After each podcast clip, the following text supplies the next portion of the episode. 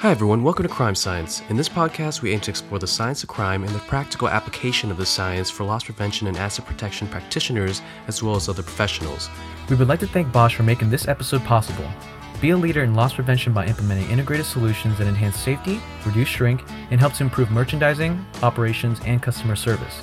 Bosch integrated security and communication solutions span zones 1 through 4 in the LPRC's zones of influence while enriching the customer experience and delivering valuable data to help increase retail profitability. Learn more by visiting Bosch online at boschsecurity.com. Welcome, everybody, to another episode of Crime Science, the podcast. Today I'm uh, joined by UNLV's Dr. Tamara Herold. Um, and again, we had uh, conducted an earlier crime science episode talking about crime place networks and the incredible value in understanding the dynamics of place and crime, but how places are related and enable crime crews and individuals to um, move and store and transact and meet and plan and chill out and hide out and all these sorts of things. So it's just incredible work Tamara, and I really, really appreciate all the that you've done over the years, and a lot that you've done with uh, with Professor Eck, of course, at Cincy. At um, so we thought what we do now is um, tap into your expertise on what we know and uh, around uh, the crowd science, um, particularly though from a situational crime prevention standpoint. So, welcome to Crime Science, Tim. Thank you so much. It's so great to be back. Excellent. So I thought what we do is maybe walk through it a little bit. And of course, our intent here is to help the practitioners better understand so that they can better, where it's possible, prevent and handle and recover. And then again, plan again for what comes their way. And In this case, um, some of the some of the disorder that they're dealing with that's on the extreme. We've had employees, as you know, shot and stabbed and beaten and uh, the same with even shoppers um, in the parking lots or law enforcement that are there trying to help um, and, and so on. So it's been a, a brutal and ugly scene. Some of our members have lost one to two dozen store locations totally destroyed uh, by fire. Um, we were on the on a call yesterday with one of our members who um, they had used concrete pallets and uh, forklifts and things to sort of preclude some of the penetration in the building. And um, sure enough, one of the, the looters found a way in and even knew how to wreak havoc with a forklift. So, you know, there's there's just a lot going on. They're flooding stores are just it, it's a little chaotic. Um, and in some cases, some, the employees have gotten out of the store in the nick of time and and in a way, it's almost like um, riders in the old west, where a police car will come, you know, zipping up in front. Uh, the officer or deputy will pile out of the vehicle and then warn them, "Hey, you know, you got like five minutes, or you got ten minutes uh, to get out." So, um, you know, there's been some some interesting things. We've spent some quality time um, on emergency uh, cluster call with over 20 chains getting and helping them get briefed up as you and i talked about a little bit ago uh, by uh, cia fbi F- and nypd um, recently retired officials who are still very plugged in um, and then let them share what they're going through. So i thought when it comes to crime science what are what are some what's some let's say the genesis and i know there's di- there are different types of crowds and they're they operate in different venues. So I'll kind of get out of your way and maybe talk the basics first about crowds. Sure. You know, I obviously my background is crime science, and um, I think that's how you and I connected a long time ago. And I found that that particular framework, that perspective, is useful for pretty much every type of human behavior issue that you're looking at that you want to tackle. And, and one of the best things about this particular framework and the reason I I promote its use and I, I talk about it all the time is because I think you can scale it. So everything that you were just talking about, Reed, you were saying, you know, whether it's a one-on-one interaction, you know, whether it's a, a small group interaction or whether you're talking about a really large crowd, including some of the demonstrations that we're seeing across the country right now, the same basic principles hold. And it's it's very helpful because it takes really complex psychological processes and dynamics, and it boils them down into some basic principles that if we can ad- adhere to those principles and if we can uh, consider those principles as we're developing our strategies, as we're thinking about how we want to approach things, we're much more likely to be successful. Um, and so, for that reason, I've I've I've loved it. And you know, my work, as you know, I've I've tried to expand upon that um, for crowds in particular. Um, and I have to say, we've been pretty fortunate in the United States in terms of crowds and crowd violence when I first started my research, I was at the University of Cincinnati, as you know, with Dr. John Eck, and I was studying with John, and he was just too busy. And the Department of Justice had come to him and said, We'd really like you to write these problem oriented policing guides on, on some crowd related issues. And he said, I'm too busy, but I, I know a student. I think every successful professor um, can do this, right? Where they're able to say, "Hey, I'm too busy, but I know a student who'd be really interested in doing this." And so John did this to me, and it was one of the best. It's one of the best things that ever happened to me. Um, John was uh, phenomenal. He he gave me this opportunity, and I I started my research on student party riots, um, if you can imagine that. So uh, at the time, Wisconsin and uh, some other places across the United States were dealing with these student riots where students were flipping cop cars and setting things on fire. In fact, the dynamics look a lot like some of the um, protest dynamics that we're seeing across the country right now. Um, and, and then that was really successful. So I moved into studying um, spectator violence at the request of Michael Scott at the um, Center for Problem Oriented Policing. And so we started studying spectator violence. But of course, here in the United States, we have incidents of violence, but it's not we don't see as many, and, and the violence isn't as severe as we see in Europe and South America. So I spent the vast majority of my early research days studying crowds and crowd dynamics um, internationally.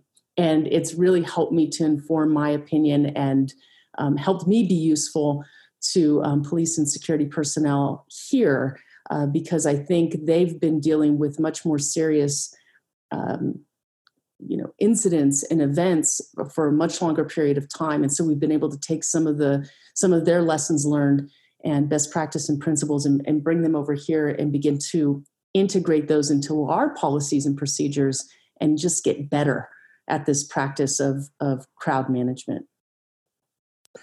That's great and good background. I appreciate that. And and um, and by drawing on that on the different types of venues like you mentioned especially sporting events and how they're a little different the crowds are different seems to be pretty instructive and i, I will i'll be honest never forget I, when i was traveling the world with the gillette company uh, doing research around uh, blade theft um, and it's pretty universal um, mach 3 infusion blade theft we were in uh, istanbul and so what was going on is we went to all these countries and would meet with the retailers and law enforcement all around this issue and to, to understand it and see what we could do to disrupt these illicit networks. So uh, in this case, we had the meetings, uh, went back to the hotel. Um, I was getting ready to meet some people to go for dinner. Um, but out my window, I could literally see down in this valley this really neat looking uh, lighted stadium, and it was their football, right? Soccer stadium. And so it was Russia and Turkey were playing, evidently. Well, oh, the wow. next day, yeah, it was really neat just from way afar to see it down there, what it looked like. Well, anyway, the next day at breakfast, um, two or three of the guys came in. They looked pretty worse for wear. And I guess fights broke out all around them. And the police just basically started firing tear gas into the stands where these and these guys were all Brits in this case, were sitting had nothing to do with anything. And so right. they, they, they were telling me they've never, ever, and they, you know, they've seen some hooliganism. They've never been so scared in their life. So, uh, sure. And, you know, that's one of the lessons learned. Um, I think that that's important to consider is that you, the indiscriminate use of force against an entire crowd is really the last thing you want to do right it's sort of the, it's the thing that you want to avoid at all costs and obviously, in some instances and, and in some situations, it can't be avoided. But um, you know, early policing strategies in the United States that was very acceptable, right? You just fire. You needed to to do something with the crowd, so you just fire tear gas and you know you gas the whole crowd. And and you know, what we've learned is that we need to be very focused in our approach to managing crowd dynamics and really target just those individuals that or those conditions that are causing harm. And that's a, that was a big shift in perception um, and, and approach that helped us to become more effective at, at managing crowds. Excellent. And a huge point um, and i went through back in an earlier life i went through a little bit of law enforcement training uh, in the crowd control part and you know being in florida there's a lot of a lot of opportunity for things like that and then uh, the florida army national guard briefly during my army went through some of that training. Um, now, in that case, they were trying to separate the bad actors or move people from dangerous places or separate two crowds that are at you know against each other they're adversarial and things like that now i'm not sure how sophisticated that was probably 25 years ago but um, how sophisticated it is now compared to them. But i saw hopefully they had learned some lessons like you're talking about Tamara sure. that yeah let's not just start firing away here. Let's have some kind of strategy here.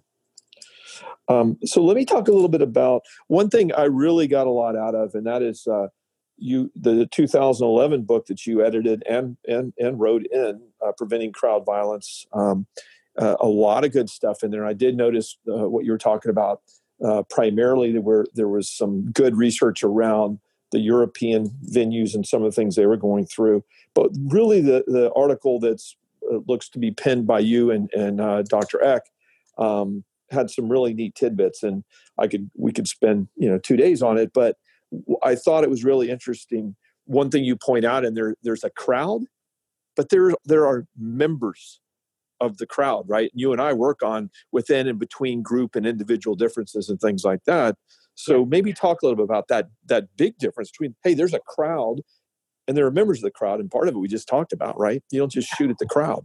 Absolutely. And so, you know, it's it's it's a bit like the way we are trying to describe the community, right? When we say the community wants this, it it assumes that we're all one, right? We all share the same perspective, that we're you know we we all come from from the same backgrounds and we want the same things and that is simply not true.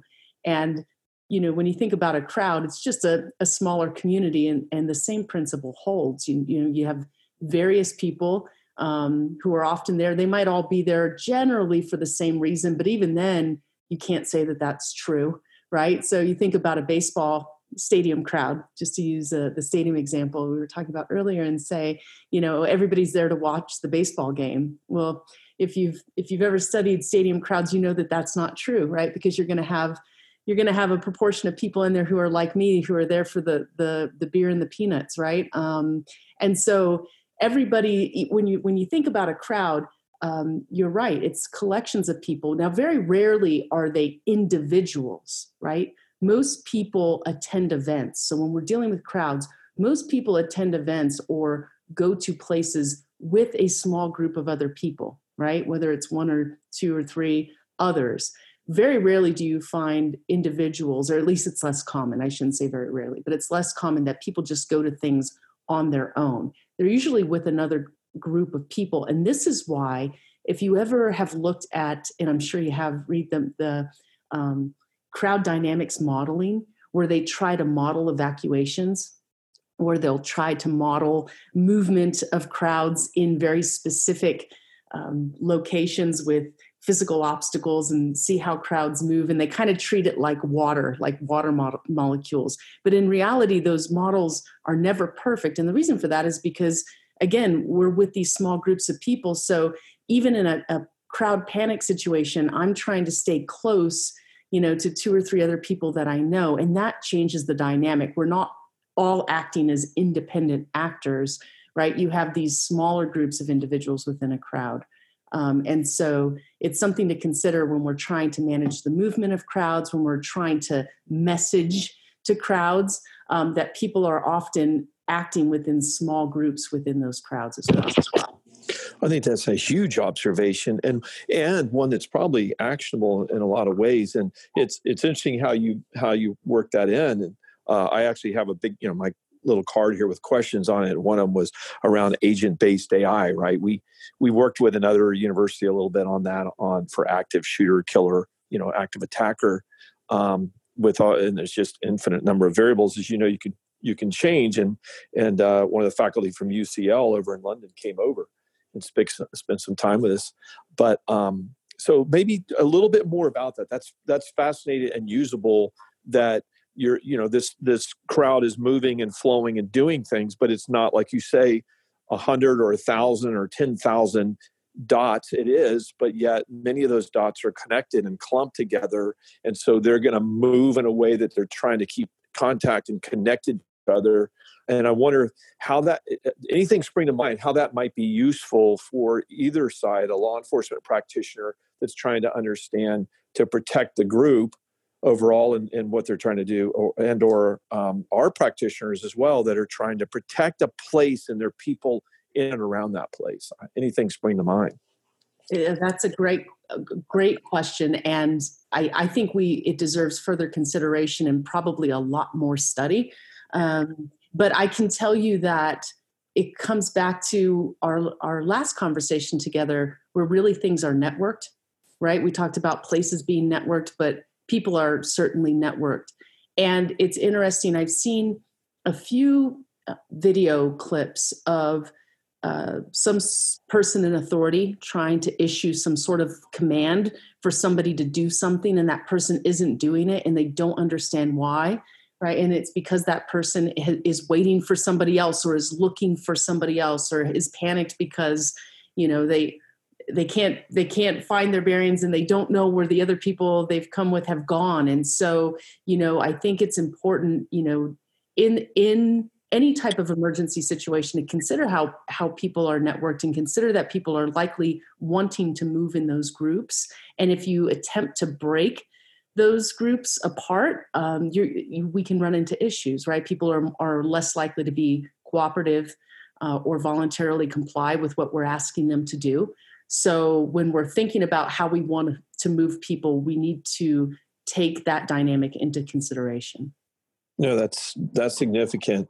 Um, one of the calls, another one I just debriefed. Um, I think it was two days ago, and these guys um, are in their buildings. Right, these are big, big retail stores, and uh, they're in a place that where they just have not yet opened those stores because of the uh, you know the COVID nineteen situation, um, and so they're boarded up. So they boarded them up and one thing they noticed compared to their their colleagues at some other chains, okay, uh, competitors, but as I think you and I've talked about in the LP AP world, uh, we worked very very closely together, even the most intense competitors.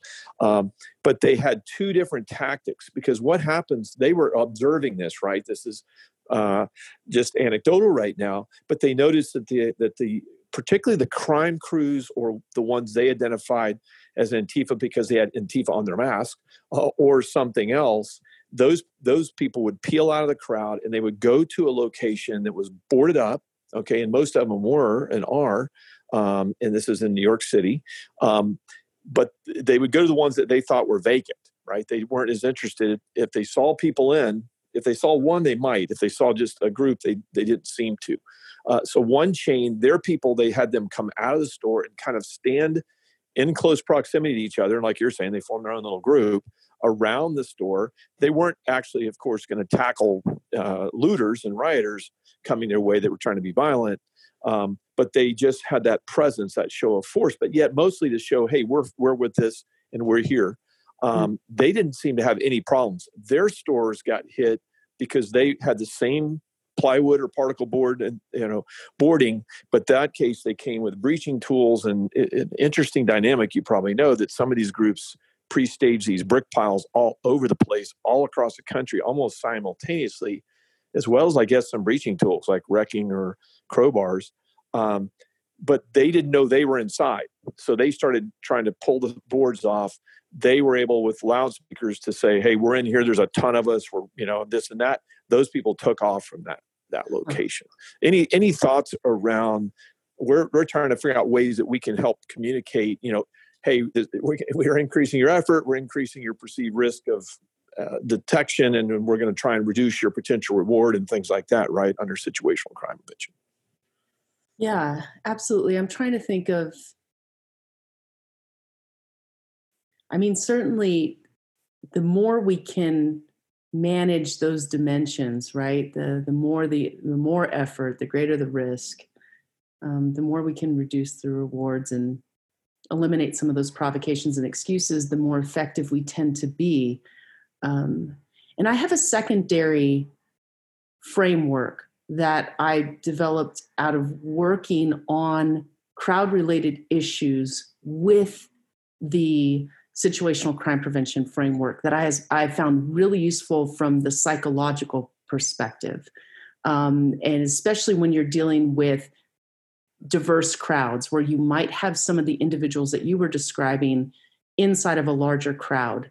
Um, you know, because again, we, when we apply these these crime science principles, we apply them across the board because we try not to distinguish between who is the troublemaker and who is not necessarily. We just assume everybody has the potential to do bad things, and so we're going to change that. We're going to alter those dynamics so that we just make doing bad things a less attractive opportunity.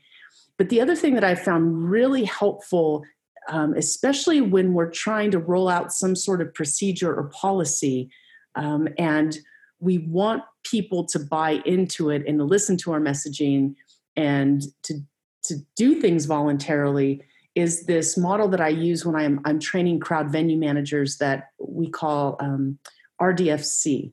And RDFC stands for reasonable, disarming, focused, and consistent. And it go it goes something like this. Here's the Cliff Notes version. So we often you know if we can allow people just to be as they are that's great but every once in a while you know we need to put restrictions on behavior and so when we think about those restrictions the first thing we need to ask ourselves is you know is this a reasonable request or could we get them to behave in a manner manner that's appropriate you know using some asking them to do something else that's perceived by by people as being more reasonable right so we start there and we say okay what will people perceive to be a reasonable request? And I think right now is a great example of how we have to think through these things because of the mask ordinances, right? So some people see that as absolutely reasonable, and other people see it as some sort of infringement on their rights. I know we've been seeing this across the country. So there's the reasonable aspect. And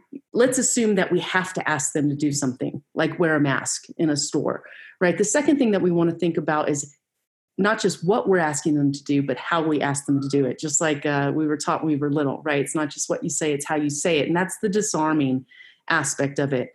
You know, people, and you and I have, have probably studied this in our, in our past um, at length, but the whole verbal judo, right, that they would teach law enforcement officers. I'm sure that you were exposed to that um, back in the day, right? So, so how can we be clever with our words so that when we have to ask somebody to do something, we do so in a way that's disarming, isn't causing people, you know, to, to react negatively to whatever it is that that we're asking them to do.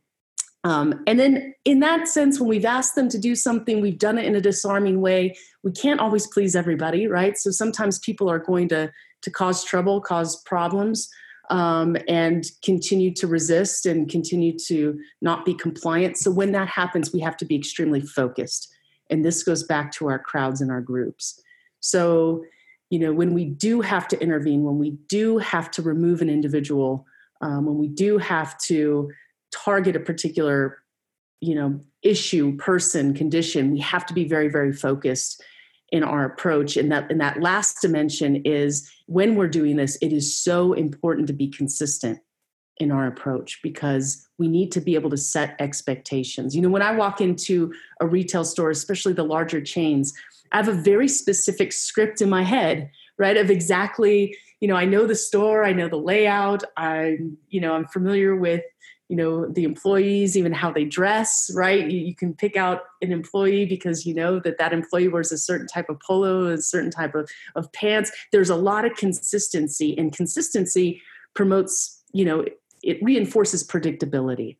And predictability is really important when it comes to gaining compliance, getting people to do what it is that we need them to do, right? Because if, if they perceive us as being erratic and, and, and unpredictable, they're more likely to behave in the same way. So, just like those situational crime prevention dimensions where we can alter opportunities, as we're doing that, if we can be high on those four dimensions of being reasonable, disarming, focused, and consistent, this really gives legitimacy to the policies and procedures we use to to try to manage behavior in our locations. No, I think it, you know, good. I love, and all these acronyms or models, as you know, are typically very useful for all of us um, to help us remember, but help us understand the concept and and how it's going to play out. And even though in the heat of the battle we may not remember all of it, but we might remember, hey, reasonable, uh, consistent, um, you know, things like that that that they might that they might call upon, or we might not heat. Absolutely. And I really feel like these models are extraordinarily helpful in the planning phases for these things. Okay. okay. You know, we have when we have some sort of policy for dealing with a non-compliant guest, right? Um, we would want to look at that policy and say, is there a way to make this more reasonable, more disarming, more focused, more consistent? Um, and then that better prepares us for instances like this where there's just a lot of chaos and we're doing the best we can and we're making split second decisions and flying by the seat of our pants. No, it's excellent. It may be, you know, the idea of kneeling, and we've seen, uh, you know, you can imagine w- uh, watching a ton of video here in the last uh, week and a half, um, trying to just understand, probably in the way that sports coaches do, right, breaking down plays. Um, we do that anyway with a lot of things that happen, and now the same thing. And there's tragically no shortage of video to watch. But um, things like kneeling, you know, where an officer or particularly a leader decides, you know what, I'm going to kneel. Now, I know this is polarizing. There's some uh, practitioners or wait a minute, no, that's being subservient. That's not, you know, by you doing that, you know you are you're now making yourself subservient and you're not now in a position of authority others say no i'm connecting i'm trying to humanize uh, who we are. We represent you. We are you. We're, we're citizens. We're just now, let's say, law enforcement officers, or in our case, uh, asset protection uh, personnel. Um, so, any thoughts around that connection, and does that fit into your model that you were describing? Yeah, absolutely. Um, and certainly when they take that knee, right, it's a very it's a very disarming response, right? So, you know, we're asking crowds to uh, you know, we're saying you can protest, but please protest peacefully. That's the request, right? And I think most people would assume that's a really reasonable request. Um, but the way that we make that request, do we say, do we say, you know, you must, if you're going to protest, you must protest peacefully, or are we, you know, joining with them, showing some empathy? You know, maybe in this instance where somebody takes a knee and says, listen, you know, we're here to protect you and your rights, but um, you know, we we all need to stay peaceful and you demonstrate that yourself. That's that's a very, I think in many respects, very disarming, right? And it, it's hard for people to get angry when they see you doing that, right? It, it really takes the wind out of the sails for the people who want to, you know, target you as the enemy. So yes, absolutely. Um, and I think you you've seen it the the leadership across the country everybody's approach is is different in many different ways. And sometimes that's because the context is different um, and sometimes that's because they they might be adhering to these principles um, a bit differently. Uh, but I, I can tell you that uh, you know all of the crowd managers that that I've worked with across the country when when they when they adhere to these principles, when they review what it is that they're planning to do, and they reconsider and really push themselves to think harder about, you know, how to be a little bit better at this, how to get a bit more effective at doing this. It, it it's phenomenal um, what we're what we're able to do. So, yeah, I, I think we're seeing some of this definitely in the instances that you described across the country.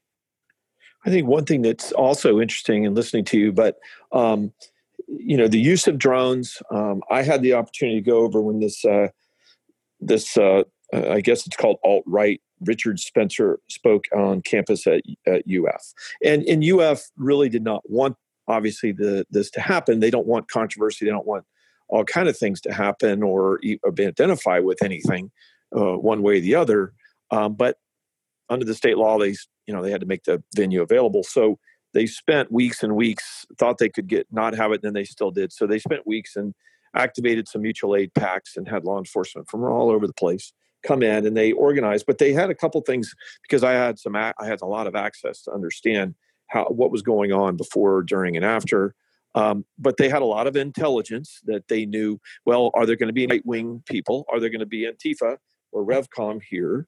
Um, who are they? What do they look like? Where are they coming from? What are, what's their chatter and all those sort of intentions? What are their capabilities? You know, are they armed and what would they be armed with? And what's their intention and, um, and likelihood?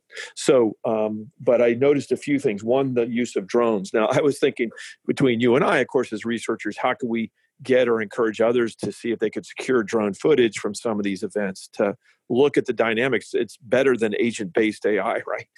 Or some other modeling you're actually looking at that. Now We'd all need a lot of variables around the context as you're saying. There's so much there's so much different about each of the events even in the in, even though these things are probably starting the same.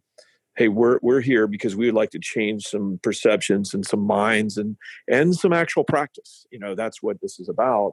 Um, but we see other things. We're here to create dissent you know mistrust we want to erode confidence in authority. We want you know we want to damage and destroy. We want to just steal stuff. So or whatever else it might be. But I, any thoughts around research that can be done in the heat of the moment or later ex post facto here using some of the video uh, that we could get from drones or of course the media and so on? So you mean using the drones themselves to to record the crowds and and um, study them from there or to use them to identify dangerous dynamics and intervene? I think that in our case, um, as researchers, right? Yes, after the fact. All right, did we see what what was going on, and then what was the you know the stimulus, the response, the counter stimulus and response, and things like that. Um, if we know a, a, little bit about what's happening, um, as you're saying, what I saw during the event here on campus was like you're talking about. That was to spot people that um, the groups that were clumping in groups, some an individual or groups that looked like they now had weapons. So uh, we're moving aggressively toward another individual or groups. Yes, but, um, yeah. I'm not an expert in in the drone um, realm, although I have colleagues at UNLV who've studied um, police use of drones extensively, and it's fascinating um, from a public perspe- pers- a public perspective um, what people find acceptable and unacceptable. Sometimes it has to do with the with the actual um, design of the drone. So some are very aggressive looking, right? Like little hornets, you know, flying above you that are, are scary looking, and, and others are, are can be quite pleasing. They make them look like little happy uh, ladybugs or something. And and the reaction that people have to that is really interesting. And related to that, recently with the AI incorporation, I know um, out in Colorado, where there's a lot of people trying to enjoy this beautiful weather during this pandemic, obviously city officials are concerned about social distancing. Um, even outdoors. And so they're using drones and AI to detect when people are less than six feet apart. And then they're issuing these warnings from the drones, you know, please separate, please remain six feet apart and I, I, just find that fascinating. I'm, there's so much work to be done in terms of people's perceptions of that and whether or not that's effective and you know how we can better leverage that technology. Yeah, no, excellent. Um, so I, that's uh, an interesting. You know, we've talked about this before as well about dosing, and it's not what you do, but how you do it. And and uh, we've been working a lot on vehicles and parking lots that are there to deter, disrupt criminal activity, simultaneously maybe reassure the uh, legitimate place users, right, the shoppers and employees and delivery people. Um, now, what does that look like? And so, our particular live view model that we've got is steel, so that we can we we've uh, produced some different uh, magnetic skins, so it can look like a civilian. You know, it could be yellow, it could be blue, it could be this, or it could be look like a Gainesville police vehicle, right? It's got the badge and it looks. So we we're trying to understand you know how does that the differential appearance as well as the the location and things like that help them you know the bad guys see get and fear it and the good person notice it and recognize and be reassured. So the same thing is very fascinating with the drone drone appearance.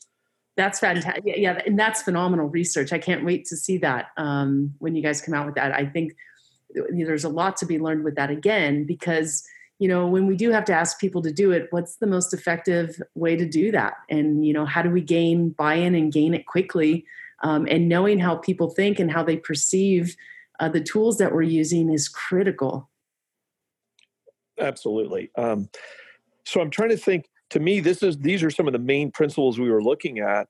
Um, you know, we've heard uh, police officers and civilians shot uh, by somebody or somebody's in the crowd, pipe bombs that went off or pipe bombs that were placed, and frozen water bottles and these types of weapons. Um, but I, I, think of, of primary concern right now uh, for the retailers are how do we um, better, God, it sounds terrible, armor up our locations, their locations um, to to safeguard anybody that might be inside, and then of course try and maintain that location intact. And and we talked before this uh, podcast how so many of these retailers were already wounded, terribly, horrifically wounded by the um, COVID 19 pandemic and total or mostly or partial shutdown um, of their business. And, and now this in the wake of opening. And a lot of the merchandise that's stolen during looting events um, is not the real financial problem. It's a for sure financial hit, uh, and it creates a lot of problems with their supply chain and so on. But it's the incredible amount of damage that's done to the facility, and the and the cost of the rebuilding and repair is is off the charts. And and a, a real tragedy here is it looks like the majority of, of businesses that have been destroyed and burned and are continuing to be are locally owned people of color and others who their their dreams there have been destroyed. Um, and but i know from just the chain standpoint this could do in a couple of of the ones. So any thoughts uh, applying situational crime prevention a little about crime uh, crowd science excuse me uh, within the crime science realm. Uh, anything else, anything else, Tamara, that we should be thinking about doing, trying to better understand about uh, crowds, uh, individuals, and, and, small groups within crowds, and how to maybe better deter, and disrupt, or not not provide incentives to protect. Sure, I, you know, in particular, I think three of our dimensions are really critical right now. One of them you just mentioned, which is effort um, and use the phrase armor up. But in general, we need to somehow secure our locations, right? So that we can minimize damage or, if possible, prevent people from entering and causing damage and and causing the types of harms that ends up being very costly um, to the businesses, but then you know has all sorts of secondary ramifications because it, it influences our ability to open and to keep people gainfully employed. So there's so much in terms of the effort aspect that's really helpful. Two of the other dynamics that are interesting to consider right now, um, and just as we move forward and, and, we we become better at thinking through these issues, um, obviously risk is reduced um, at the moment simply because masks are so acceptable right? So you can have an army of people marching toward a facility in masks, and that's not going to be considered strange, right? Everybody's wearing masks right now, and um, I I think we've talked about Clark McPhail before, just an amazing crowd science expert, uh, discusses the anonymity that people feel. Um, obviously, when they're just within a crowd, right? Because the crowd provides cover and you can disappear into a sea of people. But now you have a sea of people that all have their face covered. And I think that this complicates the dynamics. The other thing that we might want to think about is some way to leverage that provocation um, uh, mechanism, if you will, um, or that element of the opportunity structure. I had a friend, um, just as an example, who was dealing with an open air concert venue I mean, he was really frustrated because he had a huge lawn seating area. And, you know, lawn seats, had, you had a really diverse crowd in those lawn seats. You had some young people, but you also had older individuals. Um, you know, you had children.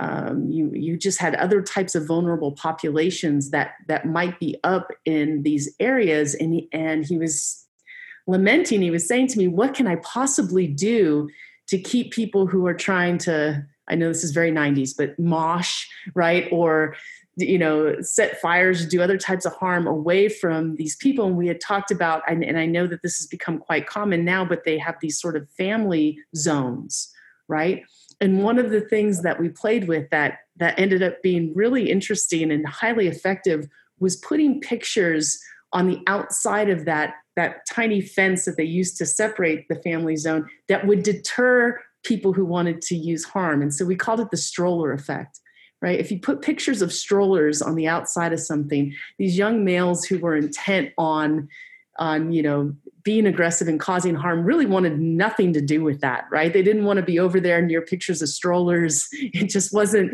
wasn't their thing. And so it it deflected these individuals um, simply because of imaging that was used. And although i don't have any solutions um, for your listeners at the moment i think maybe if we think around this issue, we could come up with some really creative ideas for how we might display or change the, the exterior of some of our facilities or display images that make us a much less attractive location um, that people might want to target for these types of behaviors.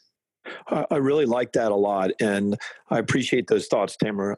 And um, you know, we've been working on uh, social media messaging to do a little bit of that persuasion, right, under the persuasion science, where we're saying, hey, you understand your loved ones work here or shop here and things like that, but but not really thinking visually uh, uh, for the actual venue or space or the place itself. Um, and the stroller idea or the, the workers that are local people, not necessarily their faces, that broadly, but it, but it, I love that idea of communicating. And we've thought about that even with the boarding up. This isn't a hurricane, right? So it doesn't matter what a hurricane the the plywood looks like, but it might, to right. your point, really make a difference in in crowd dynamics. Um, and and one thing I would say too here as we get to the end is that a lot of the video review I've seen some really heartening videos where local people I saw I believe it was a CVS that that this these groups that look like Antifa. It looked like it said on one of them's uh, backpack, but um, this African American female, she jumped in front of them and she wouldn't let them approach that CVS. They were kind of getting ready to come in there, almost like wolves held at bay momentarily. And I mean, a flood of other young African American men, young males came in, and they stood side by side in front of her. Um, and I've seen a few of these types of scenarios. I saw a young African American man with a bullhorn or you know loud hand speaker down in the South Florida area. Uh, there was a, a, group of what uh, looked like again one of those outside agitator groups. The hijackers we're calling right now. They're hijacking these what were supposed to be peaceful uh, demonstrations or protests. Um, and he's going up and down telling them to disperse you're not with us this is not about hate you need to move on you need to get out of here you know kind of thing so um, those are interesting things can we leverage and understand and encourage look, there's some positive things that are going on here that probably needed to happen, but not the, all these people that have come in here are, are, are leveraging and taking advantage and hijacking these things. So good, good Perfect. I really appreciate that. Well, I want to thank you again. Your time is invaluable and uh, you're in high demand because of all your expertise. And uh, I want to thank you again, Tamara, for another fantastic episode. I, I wish the best to you, to Maris, to uh, all your colleagues there, and um, stay safe. And let's stay in touch. Absolutely, you're one of my favorite people. So never, never hesitate uh, to reach out. I will always have time to talk with you, uh, and I appreciate it. Thank you so much. Well, thank you again. And thank you, Kevin Tran, our producer, and to all of our listeners for tuning in to another episode of Crime Science, the podcast. Uh, please let us know any questions, comments, suggestions, ideas uh, things that we can do to continually improve getting the uh, translating science to practice. So everybody be safe out there. Thanks for listening to the Crime Science Podcast presented by the Loss Prevention Research Council and sponsored by Bosch Security. If you enjoyed today's episode, you can find more Crime Science episodes and valuable information at lpresearch.org. The content provided in the Crime Science Podcast is for informational purposes only and is not a substitute for legal, financial, or other advice. Views expressed by guests of the Crime Science Podcast are those of the authors and do not reflect the opinions or positions of the Loss Prevention Research Council.